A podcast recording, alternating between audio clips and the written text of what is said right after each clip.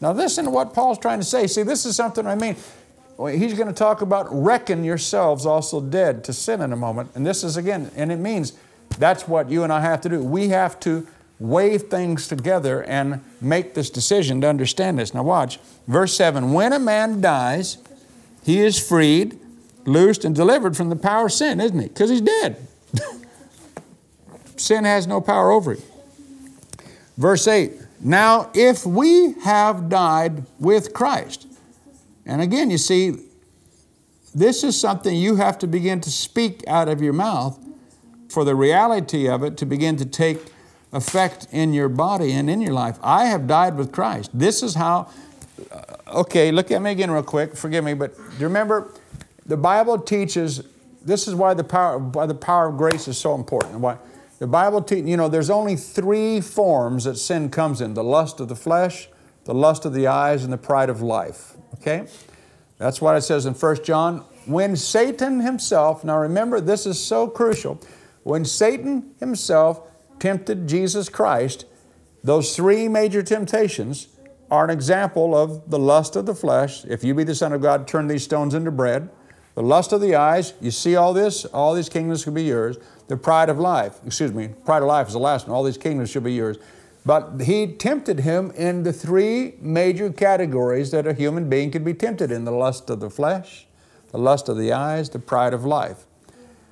How did Jesus Christ, who is our example in everything, we're to copy God and imitate God, how did Jesus Christ defeat the temptations of Satan himself? What did he do? It is written, it is written, it is written. Right?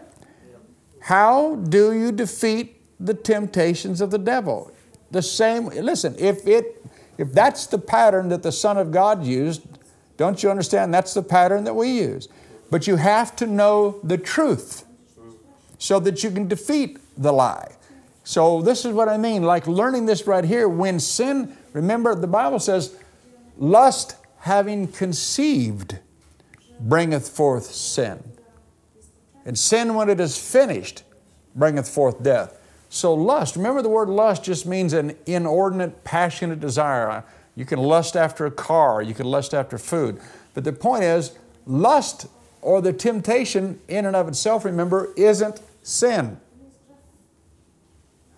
If that was sin by itself, then Jesus was a sinner because Jesus was tempted in all ways as we were. This is one of the greatest liberating things to know because, as you heard me share in another course, I think, I used to think that when I was even tempted, that I was already a dirty dog sinner. You know what I mean? Because how could I allow those thoughts to go through my mind, or how could I feel like that? I'm supposed to be a man of God.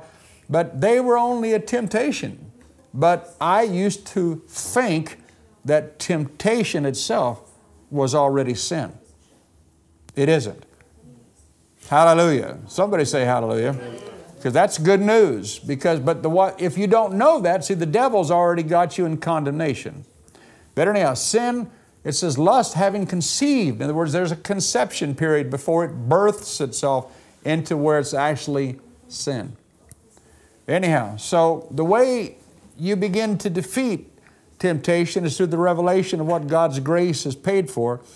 And you begin to do what it says right here again. It says, Now, if we have died with Christ, and this is what you learn to do. You realize, I'm dead to that. Now, you may not feel dead to that, but listen, listen. Your flesh may not be dead to it yet, but you and your spirit have been made dead. You've died with Christ. What you have to do is notify your flesh. you hear me? See, Paul, remember, Paul is the same one that later says, I have to buffet my body. The word buffet, it says literally in the Amplified, I have to handle. Now, if, now think about it. This is Paul, after Jesus Christ, the chief apostle. And Paul said, I have to handle my body roughly like a boxer. That's what it says in the Greek. In other words, he said, I have to slap this hunk of meat and say, No, I know you want this, but you can't have it. Now, if Paul had to do it, don't tell me you and I don't have to do it. Okay? So understand what he went through. Remember, we're in Romans 6. Remember Romans 7 again is where it's going to say, Who shall deliver me from this body of death? Thank God through Christ Jesus our Lord for the law, verse in Romans 8.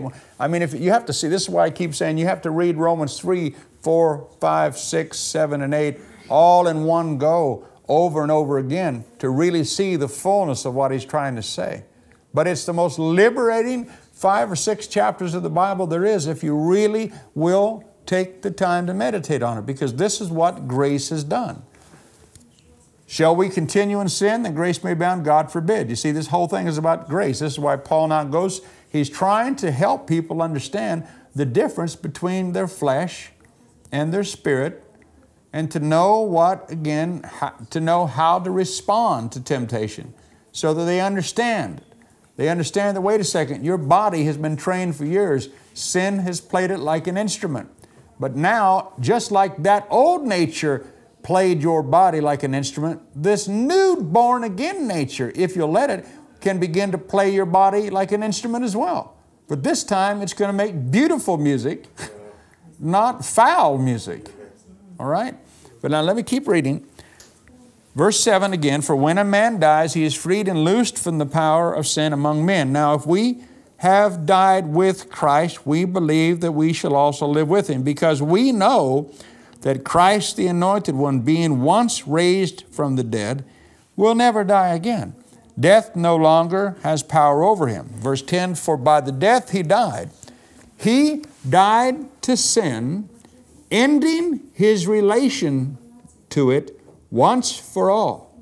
And the life that he lives, he is living to God in unbroken fellowship with him. Is that right? How many of you believe that verse? Really? See, don't fall asleep on it. How many of you believe the verse? What does it say? It says, in other words, do you have any problem right now in believing that Jesus Christ, right now, because He's died to sin, He ended His relationship with sin by virtue of His death, and that because of that, right now, He is living towards God in perfect, unbroken fellowship? Is that right? You don't have any problem with that, right? That's Jesus, right? Right? That's Jesus. Well, but what is it going to say about us? See, this is why you have to read these things. You need to know that you know that you know that when God said in Hebrews, I will not, I will not, I will not in any degree leave you, He meant it. It's not your behavior that produces or proves your Christianity not ultimately. See, you have to get the revelation of the grace, Christ in you, the hope of glory, before your behavior will ever get right. You don't get your behavior right and then come to Christ. But now let me keep reading. Let me read verse 10 again. For by the death he died, he died to sin, ending his relationship to it once for all.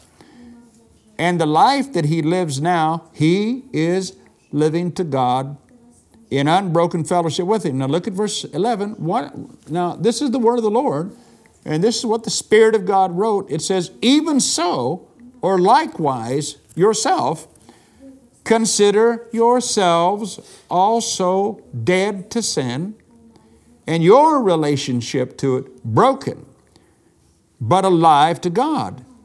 Do you hear that? But you are to reckon. Now, the word says in, in the Amplified, it says, even so consider yourselves. It's in the King James word says reckon, the word R E C K O N. The Greek word for reckon is logizomai, like logic. It's L O G I O Z O M A I. It means to take inventory. To take inventory. And he said, in other words, you need to reckon, think, look at all this stuff, see what's there and understand that just like Christ has died to sin and ended his relationship to it, you, by virtue of your born again experience, have also had your relationship to sin broken.